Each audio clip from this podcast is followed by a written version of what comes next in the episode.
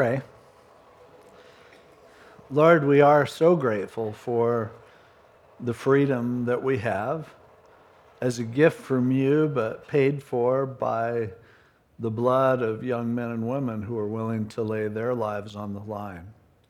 For this Memorial Day, God, I can't help but think of some of the people for whom the memories are very recent, because those who they love have been taken away in the cause of freedom. So, Lord, provide special strength and comfort for them. Lord, for all the family members whose loved ones are even now in harm's way or who will be heading over that direction. God, please, for your protection and your strength and your encouragement and comfort, we, we ask you today to be with these who are willing to give up some of their own security so that we can continue to enjoy the freedoms that we now possess. We thank you, Lord. In Jesus' name, amen.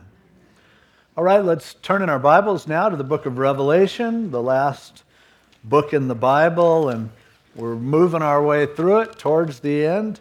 We're now at chapter 14 of the book of Revelation. The, the theme of this chapter is, in a lot of ways, the theme of life. And that is, well, as Jesus expressed it, what you sow, you're going to reap. Revelation 14 is reminding us that in those last days, it comes down so often to the fact that the choices that we make have results in where we end up. And that's something that's hard to learn in life, but it's something that's definitely the truth that what we do today affects where we are tomorrow. And here in Revelation 14, we see that in an ultimate sense. But a reminder also that actions have consequences, choices have ensuing destinations. And we see it in a global scale here in Revelation 14, but the truth is, we live with this every day we're on Memorial Day and we think about courage in the past that gives us freedom in the present. Now, be not deceived, God is not mocked. When we refuse to follow God in His teachings, we refuse to honor Him, there's a price that's going to be paid later. There always is. Now, we've been going through most of the book of Revelation is about this period of time called the tribulation period, a time of pressure, a time of trouble, a time when God brings everything to its culmination and ultimately Jesus comes back and reigns on the earth. The tribulation is something that happens prior to that. Now, going through this, as we've seen, it involves a series of judgments for the choices that people have made. And so, in a consecutive sort of way, we've worked our way through the seven seal judgments. Each one, a seal is opened and something else happened. And then the seventh seal judgment resulted in seven trumpet judgments, where a trumpet is sounded and a judgment comes forth. Now, John kind of interrupted the flow of the sequence because in another next week and the following week, we see the seventh trumpet judgment sound, and then these seven bowl judgments are quickly and consecutively poured out, resulting in, at the end, Jesus Christ returning to earth and setting up his kingdom. But over the last few weeks, we've been looking at, in this parenthesis, chapters 12, 13, 14, some of the details of what happens during the tribulation period. And so it talked about Satan, it talked about the Antichrist, the beast, the false prophet. And now, here um, in chapter 14, he talks about some groups of people and he's looking forward to the culmination. The culmination is about to happen, but now he looks again at these 144,000 Jews who were sealed, 12,000 from each tribe. He looks a little bit more at them. And then he also looks at some three different angels who are declaring certain things, and then the final battle that we will see more about in a few chapters, where finally God wraps it all up. But his emphasis in chapter 14 is choices have destinations that are associated with them. What you do now determines where you are going to be. And this is indeed the most important lesson that we can ever learn. And we see it illustrated graphically here in the fate of various people who make various choices. And so, first, we'll look at beginning with verse 1 these 144,000 that we saw earlier were Jews who 12,000 from each tribe of the 12 tribes of Israel, and they were supernaturally protected by God. They accepted Jesus Christ as their Messiah at the beginning of the tribulation period, and He protects them so that they can't be killed. They go out and share the good news. They're, they're preachers who distribute the gospel, and they live through this whole seven years. Now it's looking at them at the end of the seven year time period. Then I looked, and behold, a lamb standing on Mount Zion. So here we're looking just ahead a little bit from where we are in the story to see Jesus there standing there at Jerusalem upon his return when his feet come down on the Mount of Olives there across from the old city of Jerusalem. But with him there were 144,000 people, having his father's head written on his na- name written on their foreheads. And I heard a voice from heaven like the voice of many waters, and like the voice of loud thunder. And I heard the sound of harpists playing their harps. So you have heavens opened up. You're hearing this heavenly music coming down. The 144,000 people are now gathered to Jerusalem where Jesus has just returned. And it says they sang, as it were, a new song before the throne, before the four living creatures and the elders, the representatives of the church who are already in heaven. And no one could learn that song except the 144,000 who were redeemed from the earth. So there's this worship service at the end of the tribulation period, at the beginning of eternity for these 144,000, and they are accompanied by music from heaven. They're singing a new song. And it says nobody can really sing this song. It's not appropriate for anyone except the 144,000. Now, I don't know why this song could only be sang by them. The elders, the angels, they're all there worshiping God, but this particular song is something only appropriate for the 144,000. What I do know is these people had a unique experience. These are the people who got to watch the tribulation period unfold right before their very eyes. And they had a story of miracle after miracle of how God had protected them during this time as they shared the gospel, as people became saved, as people were willing to be martyred for the sake of the gospel, and these people saw it all. And so their story is unique in a whole lot of different ways. These are the first Jews who accepted Jesus Christ after the tribulation period started. Puts them in a unique spot too, but their song is therefore a unique song. And you can use your imagination to think of all the ways in which what they experienced was unique and different. But here's the thing you have a unique song as well, and so do I. Because every one of us has lived a little different life. We've had different experiences. And if we were to write a very personal chronology, our own personal story of what we have to praise God about, each one of us could come up with a song that only we could sing because we've all had a different path, we've all had a different storyline that led us to the point where ultimately we are going to stand before God and, and live forever in heaven. And so we have our unique song and, and they had theirs. But he says in verse 4 these are the ones who were not defiled with women for they are virgins. These are the ones who follow the Lamb wherever he goes. These were redeemed from among men, being firstfruits to God and to the Lamb, the first converts in the tribulation. And in their mouth was found no deceit, for they are without fault before the throne of God. Now, these people are set apart. I mean, first of all, it mentions that they are sexually pure.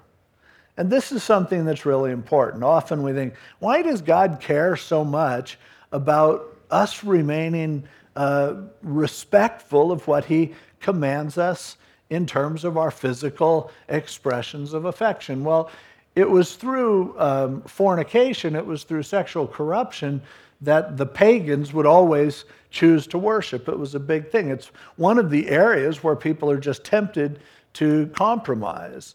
So for these people, and, and experts, uh, scholars differ as to whether they were strictly celibate or whether it just means that that they only maintained physical intimacy within the permissible bounds of what God has laid out for them. Um, either one fits the language. So, whether it was that, hey guys, there's seven years, it's going to be really tough, you're probably best to remain single. Um, that's one possibility. Paul talks about that in times of, in times of persecution, that if you can stay single, be a good, good thing to do. Or whether it was just that they were pure in terms of not compromising as the whole rest of the world was. As soon as people go crazy, they tend to go crazy sexually. We don't know, but that was them. And not only that, it says that in their commitment to God, uh, they follow the Lamb wherever he goes hey, whatever the Lord wanted them to do, that's what they did. They were redeemed, they were the first fruits of God, and in their mouth was found no deceit. They weren't phony, they weren't politicians. There were people who didn't play games with the truth. Ultimately, they're without fault before the throne of God.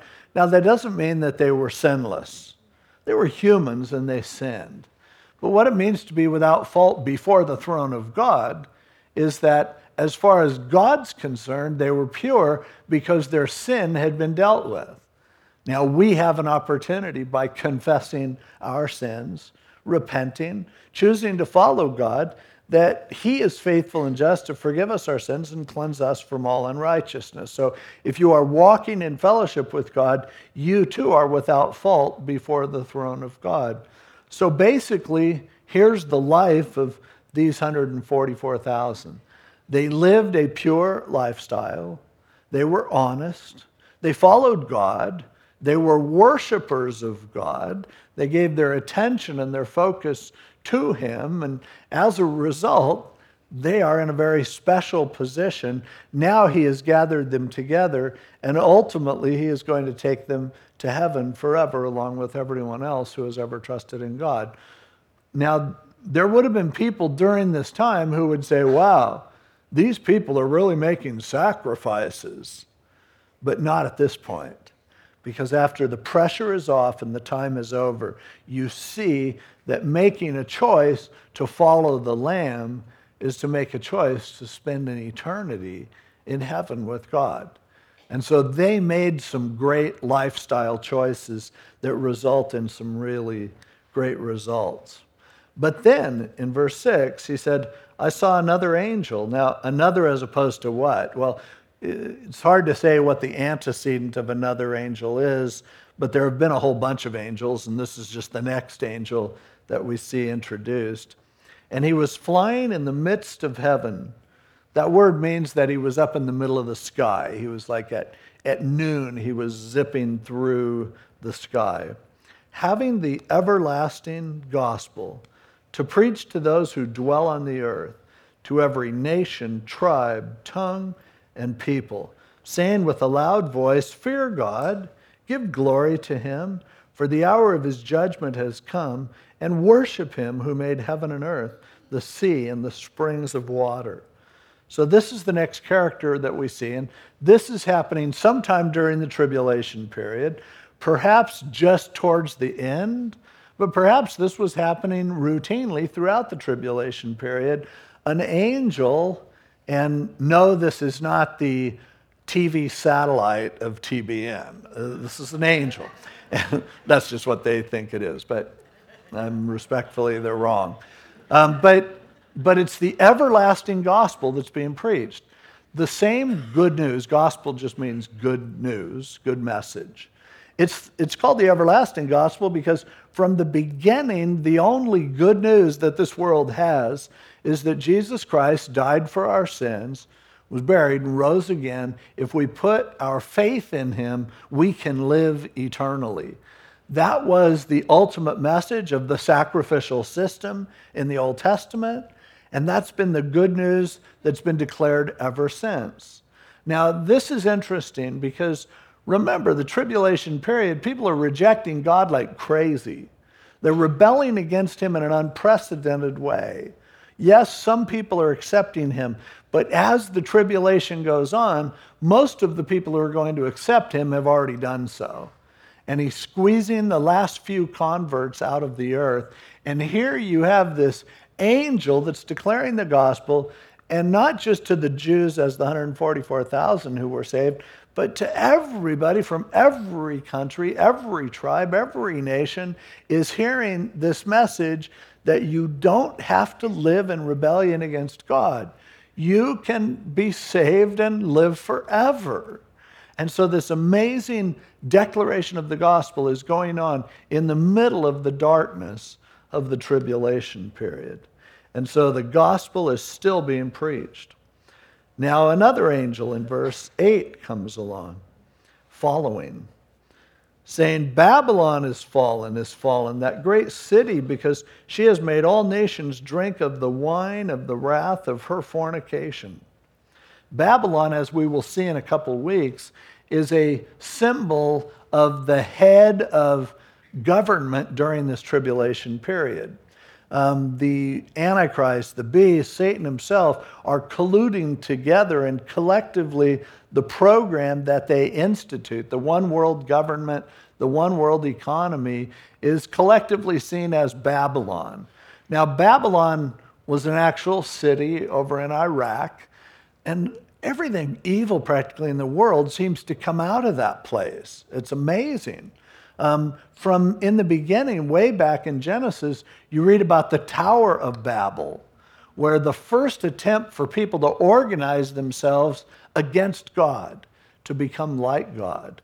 But so many of the false religions trace back to Babylonian mystery cults and things like that. Now, whether the city of Babylon will be rebuilt, as Saddam Hussein was attempting to do, now it's just kind of sitting out there in the desert, not much happening there whether it's going to be rebuilt or whether Babylon is being used as just a symbol of this last days government slash religion slash economic system that goes on, we don't know.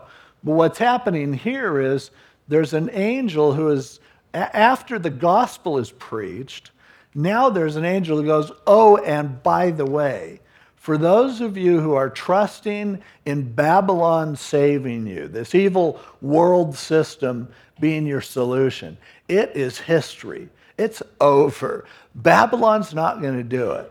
Now, it's declaring it here. In a couple chapters, we will see where Babylon is actually completely wiped out and destroyed. So here's the message there's good news. You can be saved by just worshiping God. And there's bad news for those of you who don't want to worship God. Your, what you've been trusting in, whether you've been trusting in political salvation, whether you have been trusting in a universal religious salvation, whether you've been believing that somehow the economic system will preserve you, the powers of the dollar, that somehow that's going to do it. This angel is saying none of that stuff is going to work all of that is going to be destroyed. To choose to follow the political, economic, and religious system that the world offers is to choose to lose. There's still a gospel. But then it says a third angel in verse 9 followed them, saying with a loud voice, If anyone worships the beast and his image and receives his mark on their forehead or on their hand, he himself shall also drink of the wine of the wrath of God, which is poured out full strength, starting with chapter 15 and 16, into the cup of his indignation, and he shall be tormented with fire and brimstone in the presence of the holy angels and in the presence of the Lamb, and the smoke of their torment ascends forever and ever. And they give no rest day and night who worship the beast in his image and whoever receives the mark of his name. So this third angel says, you have the first angel goes, man, there's good news. You can worship God and be saved. The second angel is going, there's bad news if you're choosing this Babylonian system because it's going to be destroyed. And then the third angel comes along and goes, it's worse than that. You're going to hell. Fire and brimstone forever and ever eternal misery that will never end. The end of those who reject Jesus Christ is a sad and a miserable and a tormenting end. Now, I don't know exactly what hell is like. I don't know if it's literal fire and literal brimstone. It is obviously misery. Um, the stories of, that we have of hell being like where Satan's in charge that's not going to be the case. You know, there are people who go talking about a particular person going, boy, they're going to be really important in hell. In hell, nobody's going to be an important person except God. It says that people who go to hell are going to be in the presence of the Lord and his angels. They're still in charge even then. In hell, nobody is going to be saying, you know, I don't believe in God. People in hell know who God is. The Bible says someday every knee is going to bow, but to choose to refuse to bow before you die means that you will be bowing forever in a place where you have no rest, in a place where you have nothing that's refreshing or calming, nothing that would even approximate fellowship. This third angel is saying there is hell for people who reject this good news. Now, there are people today who just don't want to believe in hell at all. But not believing it is not going to mean you don't go there. There are people today, even good Christian people, who try to take the scriptures and say, well, maybe hell's not forever. I mean, they look at it logically and go, I don't know, if, if somebody like sins for 70 years, shouldn't they just like be in hell for 70 years or even double or nothing, go 140, and then finally just be burnt up? The, there's a teaching of annihilationism that says you go to hell for a while and then you burn up. There are other people who just go, I just can't see God sending people to hell anyway.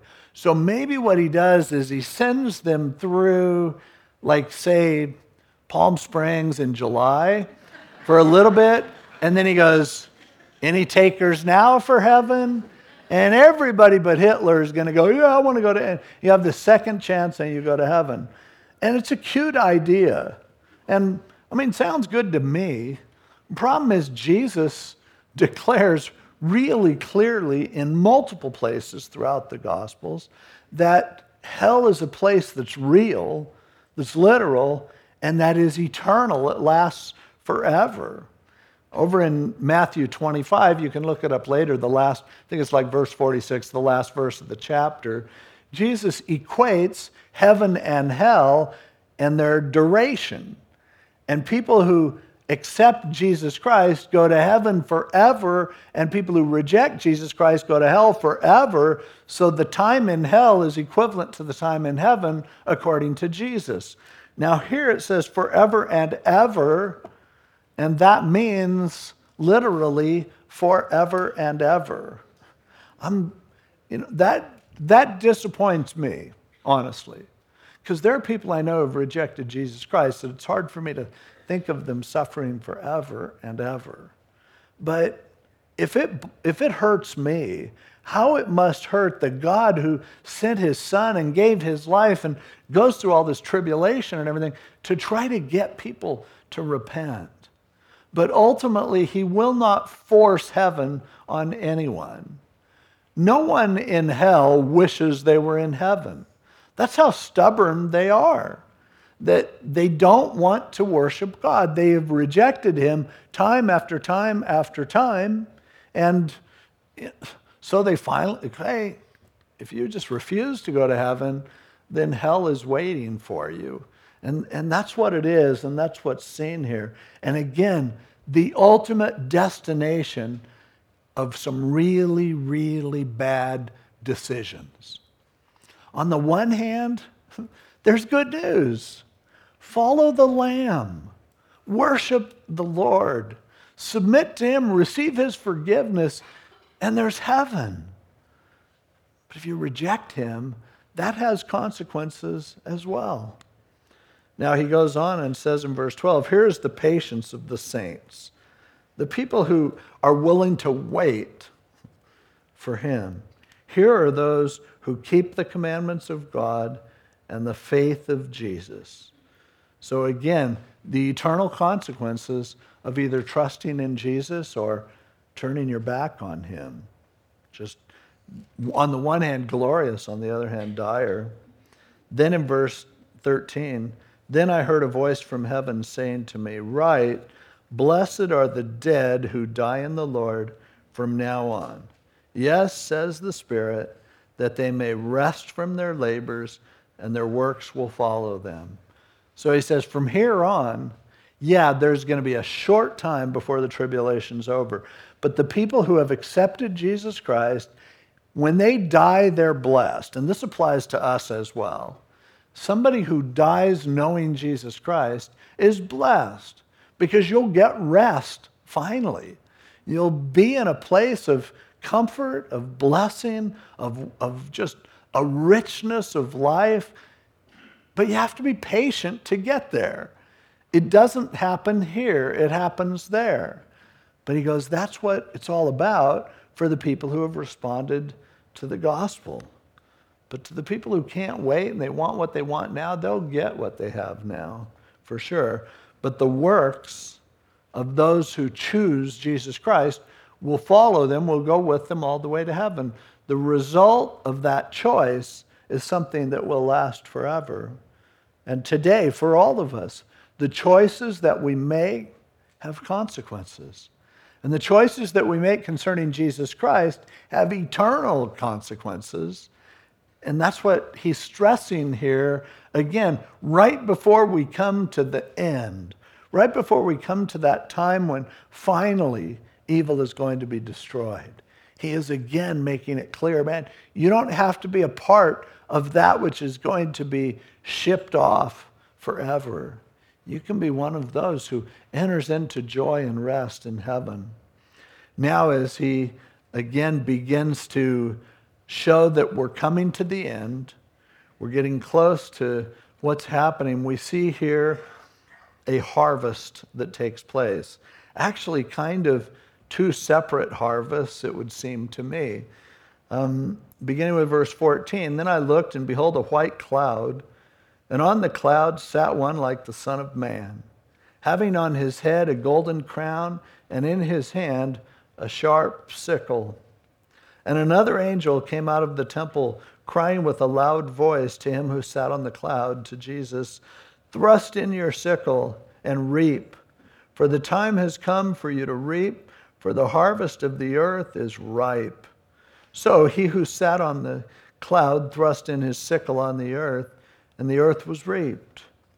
Then another angel came out of the temple which is in heaven, and he also had a sharp sickle.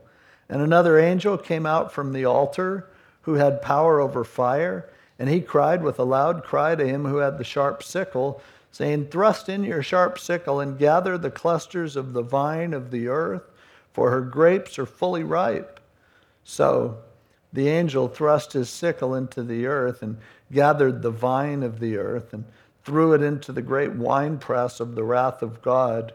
And the winepress was trampled outside the city and blood came out of the winepress up to the horses' bridles for 1,600 furlongs or 184 miles. This referring to the Battle of Armageddon, as we'll see in a few chapters. So, in talking about sowing and reaping, he now says, when this is all wrapped up, there is going to be a harvest. Now, in the first, in verses 14 through 16, we see Jesus himself with the sickle conducting a harvest. And scholars differ as to whether this is a harvest of judgment, just like the one at Armageddon from verses 17 through verse 20. Some people would see it as the same. Um, I'm among those who thinks that perhaps these are two different harvests because of the way they're laid out. Um, see, the, the world is going to be harvested in two different respects. And you see this throughout the Gospels, especially as Jesus talks about the future. Over in Matthew chapter 13, Jesus refers to the fact that there are tares among the wheat. And he said, You don't go pull the tares out now because you'll pull out wheat. He said, Wait until the time of judgment, and the angels will go through and cut down the tares when it's obvious that they're tares, and the wheat will be harvested. And he says that's what the kingdom of God is like. Now, in Matthew 25, in talking about the future, Jesus also talks about the fact that when he wraps it all up, that he's going to come and they're going to gather all of his followers from the four corners of the earth together. And, and then this judgment is going to happen. And so it would seem like, in the case of verses 14 through 16, it's talking about those who have trusted in Jesus Christ during the tribulation period are now going to be harvested. And um, Jesus is going to return. And as we saw in the beginning of the chapter with the 144,000, so everyone else who's left who has accepted Jesus Christ is gathered before the place is destroyed. Clearly, from verse 17 on, it's talking about a, a harvest of destruction, of of just squeezing and, and destroying everyone who has rejected Jesus Christ, who's left on the earth, at this, in particular, at this Battle of Armageddon. Now, it's possible, and there are some commentators who see uh, all these verses as referring to this last harvest. Um, if that's the case, then you don't really want to use harvest, like the Harvest Crusades, as an example of saving people because if, if those commentators are right, then all God wants to do in harvesting is to sickle people. And I don't think that's what we have in mind with the Harvest Crusades. Um, but God is gathering those who respond to the gospel, and, and that's what I see is depicted here. But ultimately, he has to destroy that which is evil. It's the only way he's going to save the people who have turned to him is by removing the people who refuse to accept him. Now, in this battle of Armageddon, and we read about it a lot in the Old Testament, and it's going to come up again later here in the book of Revelation, but here he's just referring to it. By the way, when it refers to up to the horse's bridle, four feet deep in blood for 184 miles, it doesn't necessarily mean that there's that much blood shed. I mean, that's pretty hard to imagine. The idea is perhaps, I don't know, it could be literal, but but perhaps it's the idea that this long battlefield there in the valley of Megiddo or the valley, valley of Jehoshaphat, that it's that everyone gathers to, to try to fight against Jesus as he returns, and they're wiped out, and death and destruction is spread throughout the land of Israel, right up near Jerusalem, all the way down through that valley, if there are weapons, if there are people, if there are horses, who knows? But but it's like you see 184 miles of death and destruction happening. That's what's being depicted because this has to end. This has to come to an end. And the death that is seen there is the death that ultimately results in people who refuse to worship and follow the Lamb of God. Before that, everyone who has better late than never turned to Jesus Christ are gathered together with him to be with him forever. And so we see throughout this chapter, there are choices. And there will be some who, although had they accepted Jesus Christ before the tribulation started, it would have been great. But hey, when the tribulation started, they realized Scripture is being fulfilled and here's my opportunity to accept Jesus as my Messiah. And these guys get saved and they are supernaturally protected and they spread the gospel. There are others who get saved and get martyred and they get to go to heaven. The choices pay off for either category, either group. As do our choices if we accept Jesus Christ today, we'll spend an eternity with him.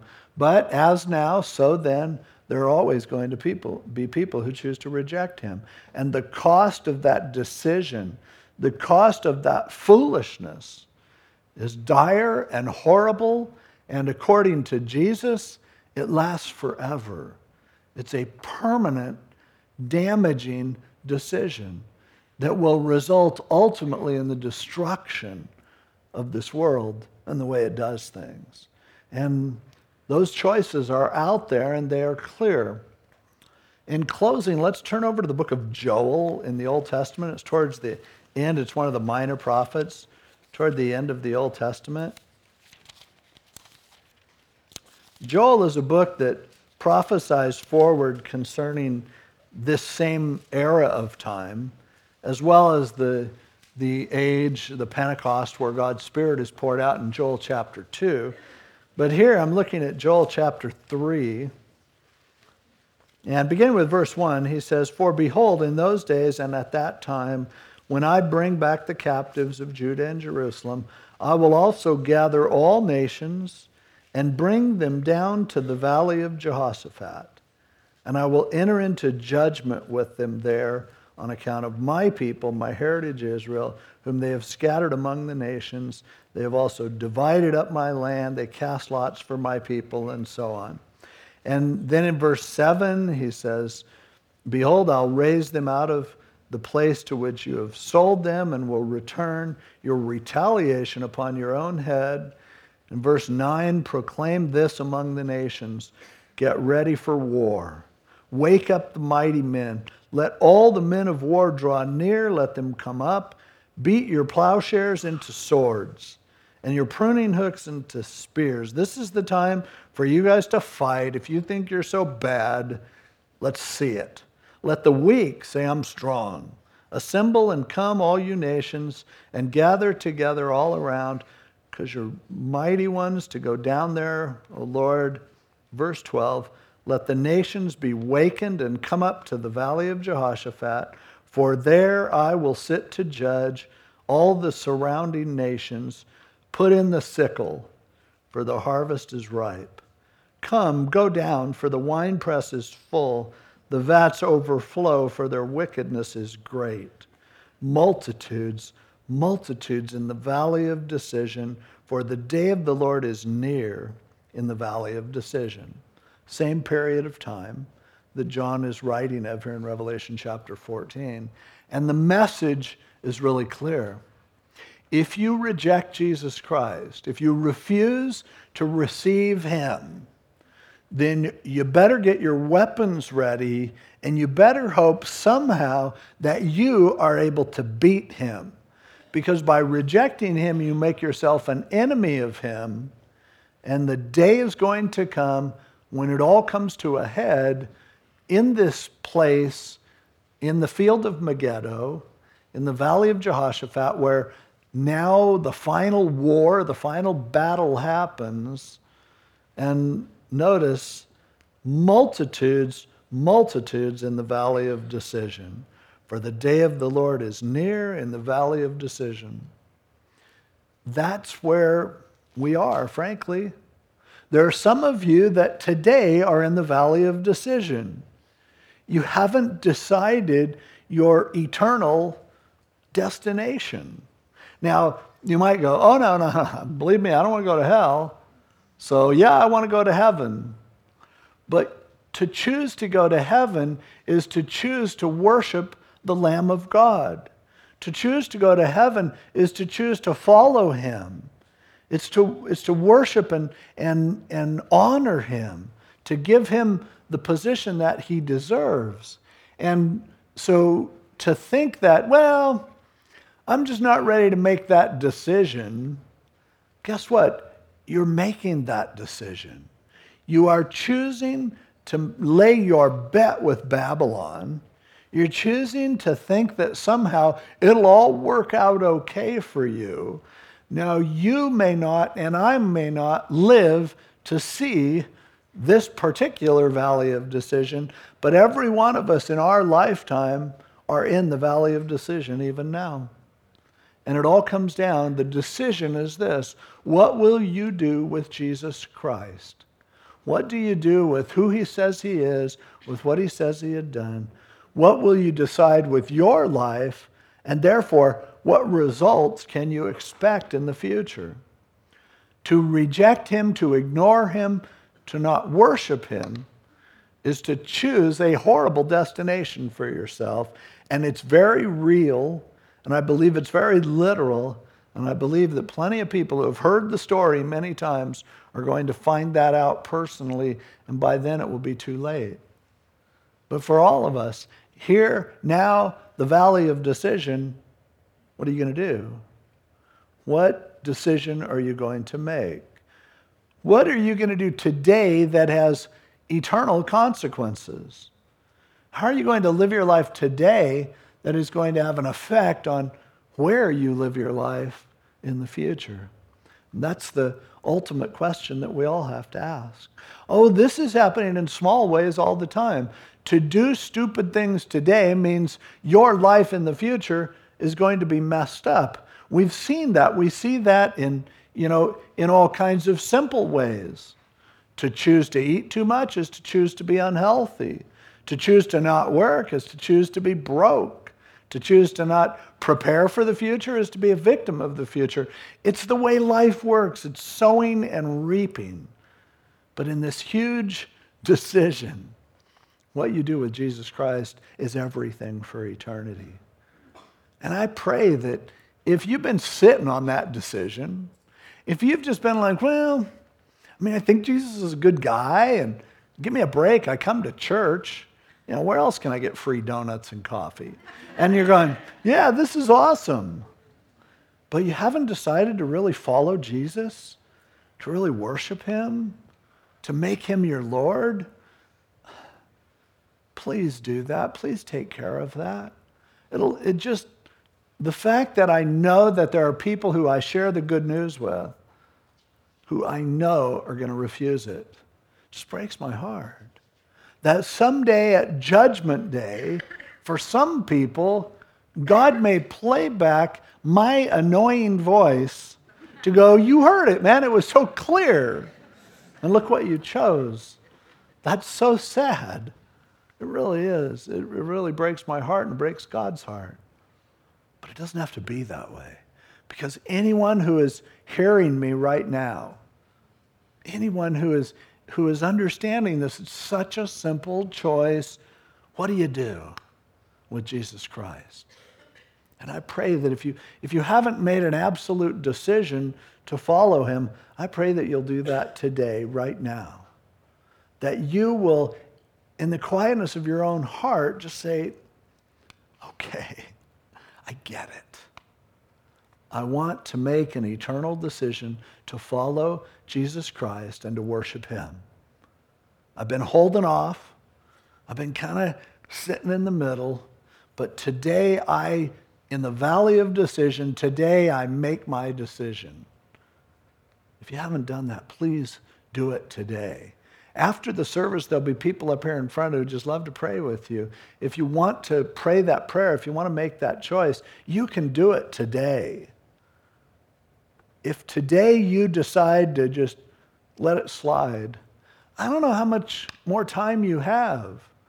I'm not sure how many more opportunities you're going to have because when you look at a passage like this and it communicates so clearly, if this doesn't do it for you, I'm not sure anything ever will.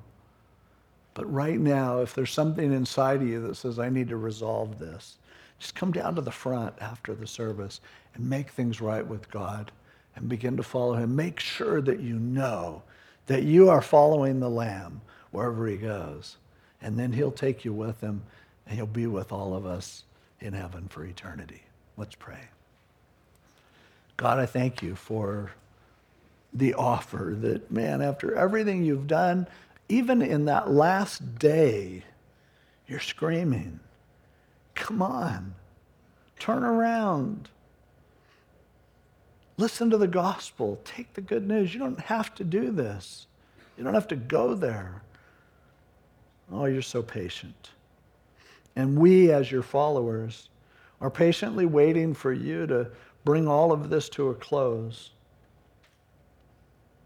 We look forward to being with you forever. But God, like you, we want everyone who possibly can to join us there. So, Lord, if there are people here today and this is their day, this is their time to respond to your everlasting gospel, draw them to yourself by your Spirit now. We thank you for what you'll do. Lord, help us to be more aware in our lives of the consequences of the choices that we make, and especially as we make ultimate choices, may we realize that they involve ultimate resolution and destination. Thank you, Lord. In Jesus' name, amen.